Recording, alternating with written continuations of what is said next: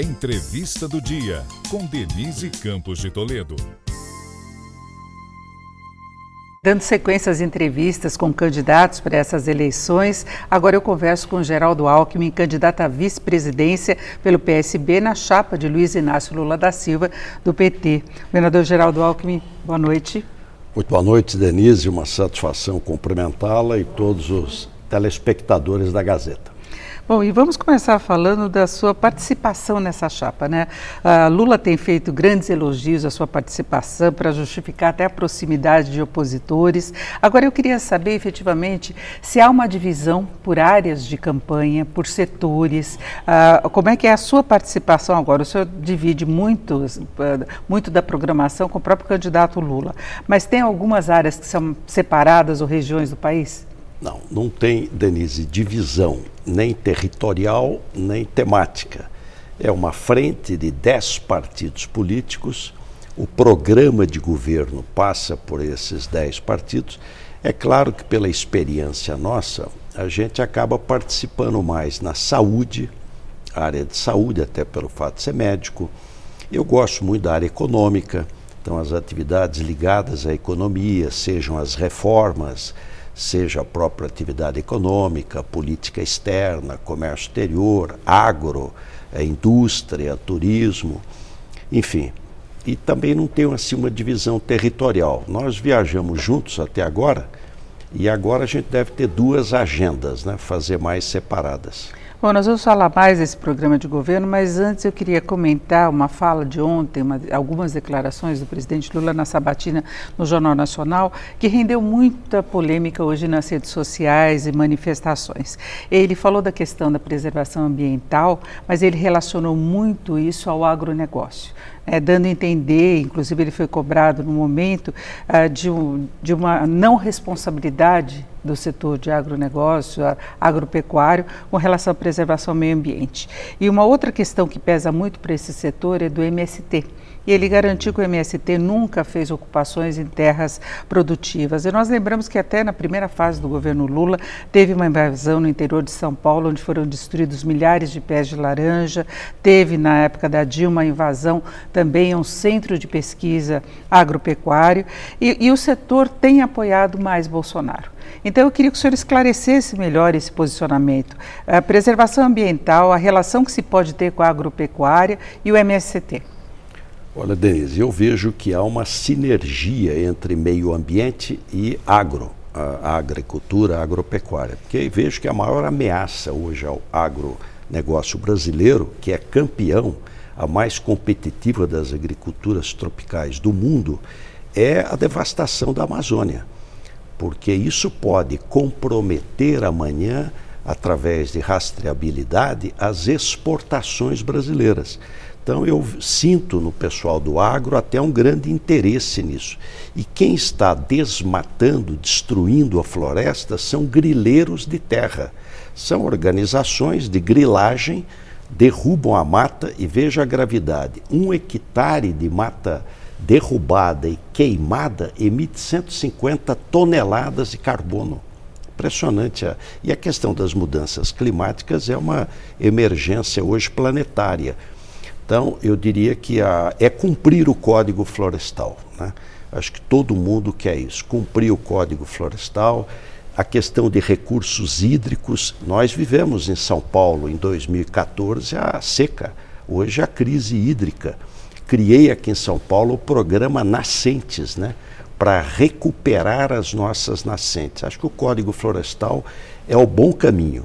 Desmatamento ilegal zero, não pode ser uh, tolerada. E o presidente Lula tem sido muito claro nisso. Olha, eu quero um crescimento uh, inclusivo, então o Brasil vai crescer, mas quem ganha menos também precisa melhorar. Um crescimento com estabilidade, não adianta voltar à inflação, porque a inflação não é neutra socialmente. E um crescimento com sustentabilidade, quer dizer, preservando o meio ambiente. Então, eu sou do agro. Meu pai é formado pela primeira turma da USP em veterinária.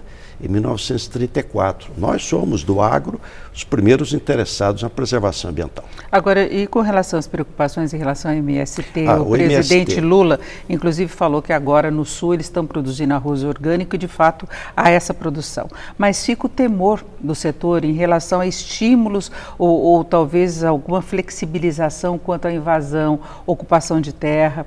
Olha, o que, que eu tenho ouvido, Denise, é importante para o nosso telespectador do presidente Lula, respeito absoluto à propriedade privada. Então, isso é sagrado. O MST, ele mudou, acabou de inaugurar agora uma cooperativa lá em Andradina. Essa é reforma agrária em São Paulo é um exemplo. Nós temos um Instituto de Terras aqui desde o governo Franco Montoro, né, faz 40 anos com trabalho sério, assentados produzindo banana, fruta, uh, comercializando produtos, uh, pequenos animais. Tem espaço para todo mundo e não temos tido conflito nenhum. Aliás, área invadida nem pode ser, por lei, desapropriada para a reforma agrária. Então, quem invadir propriedade vai ser desinvadido porque nem pode ser desapropriada para a reforma agrária pela legislação. Agora vamos falar então dos programas relacionados à economia, que o senhor disse que acompanha muito. Há uma expectativa no país em relação ao avanço da reforma tributária, da reforma administrativa. Houve uma certa preocupação quando o ex-presidente Lula falou da possibilidade de alguma revisão da reforma trabalhista. E eu queria saber então quais seriam as principais propostas nesse sentido, porque em relação ao emprego, por exemplo, tem algumas propostas, né, em relação à regulamentação de aplicação aplicativos, uma série de coisas. Quais seriam os pontos principais? Denise, eu acho que a questão central é a agenda de competitividade. O, o foco do presidente Lula é o Brasil voltar a crescer. Nos oito anos dele, em média, o Brasil cresceu 4% ao ano, a economia brasileira, com emprego e sem inflação, ganho real do salário mínimo e sem inflação. Então é possível. O que, que nós temos que fazer? Desburocratização, né, desburocratizar, nós temos uma herança cultural, de cartorial. Uh, reforma tributária, ela é a reforma que pode impulsionar o PIB e ela está madura. Tem dois bons projetos no Congresso Nacional que foram extremamente discutidos. E eu acredito que possa aprovar. Que quem for eleito, espero que seja o presidente Lula, vai ser eleito com 70 milhões de votos. Isso dá muita força então, no primeiro semestre, no primeiro ano, mas especificamente no primeiro semestre, o governo tem uma possibilidade enorme de fazer valer os seus projetos, as suas propostas. A reforma tributária é essencial. Ela simplifica. Você junta IPI, ICMS, ISS, PIS, COFINS, CSLL, junta tudo no IVA. Agora, essas propostas tinham muita resistência, especialmente do setor de serviços, por um possível aumento de carga. Então, essa renegociação, essa discussão vai ter que ser retomada. Claro. E o, o presidente Lula, Denise, é o presidente do diálogo. Ele não vai fazer nada sem conversar. Aliás, ele tem repetido três palavras: credibilidade, estabilidade e previsibilidade. Então é o diálogo, é a conversa. Agora, é uma reforma que o Brasil precisa.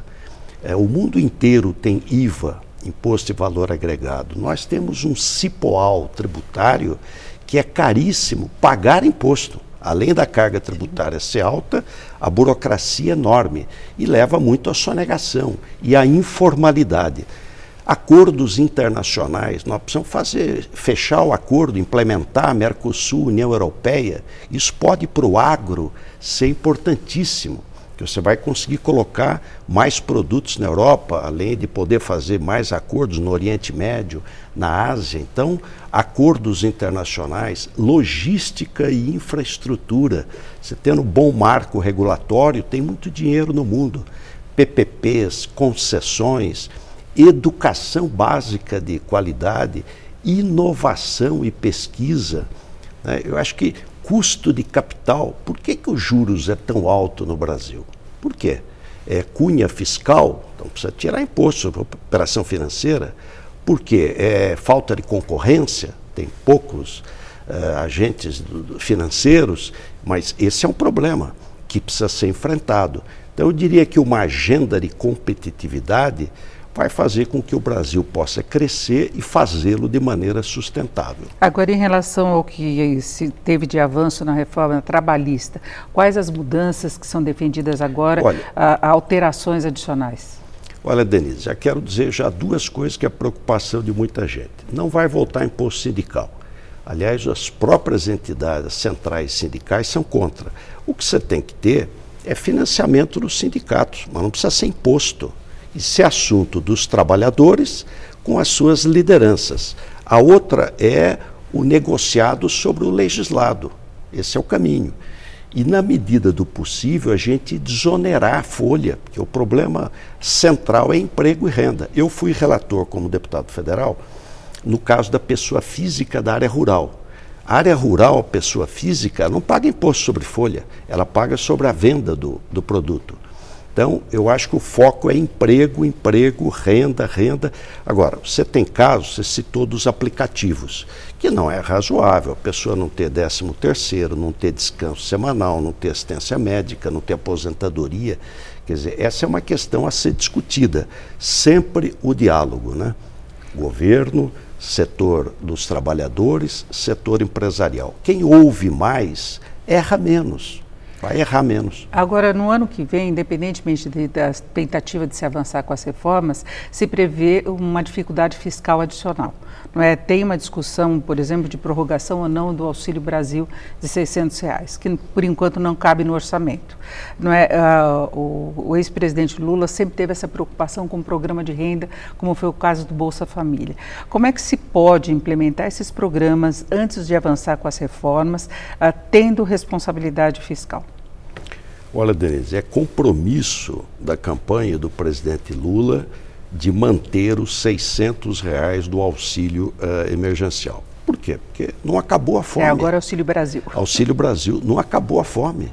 Quer dizer, o absurdo é o seguinte: ele veio até o final de 2021 e acabou. E voltou agora por causa da eleição. É uma coisa eleitoreira, todo mundo sabe. Aliás, não está nem previsto no orçamento para na lei orçamentária para o ano que vem. Então, é uma coisa totalmente eleitoreira, absurda. Nós sempre defendemos, olha, enquanto tiver uma situação de desemprego alto, de fome, são 33 milhões de pessoas passando fome e mais de 100 milhões com alimentação insuficiente. Governar é escolher. Corte em outras áreas, mas priorize aquilo que é mais urgente, né? que é ajudar a população que está passando uh, privação. E aí vai caber aquela correção da tabela do imposto de renda, com aumento da faixa de isenção, como disse o ex-presidente Lula? E a sua preocupação, e acho que de quem está nos ouvindo, é o seguinte: e a questão fiscal? Vai caber tudo isso? Eu vou dar um exemplo bem objetivo. Quando o Lula assumiu, a relação dívida sobre PIB era 60% do PIB, a dívida. Quando ele passou o governo, era 39% do PIB. O Brasil precisa crescer, porque o Brasil crescendo acerta a questão da dívida. Agora, se o país não cresce, então a questão central é o Brasil crescer. No tempo do Lula, o Brasil cresceu, a dívida caiu, o salário mínimo teve ganho real. Você imagine hoje, 71% dos aposentados e pensionistas, Denise, eh, ganham um salário mínimo. Imagine uma pessoa idosa, marido ou mulher idoso, com, precisando de remédio, sem casa própria, viver com R$ 1.212. Teve queda real do salário mínimo pela primeira vez. No tempo do Fernando Henrique, o salário mínimo teve ganho real. No tempo do Lula, teve um extraordinário ganho real. Você teve perda real do salário mínimo. E muita gente vive com apenas um salário mínimo. Então, eu não, não acho que seja incompatível responsabilidade fiscal. Isso é central.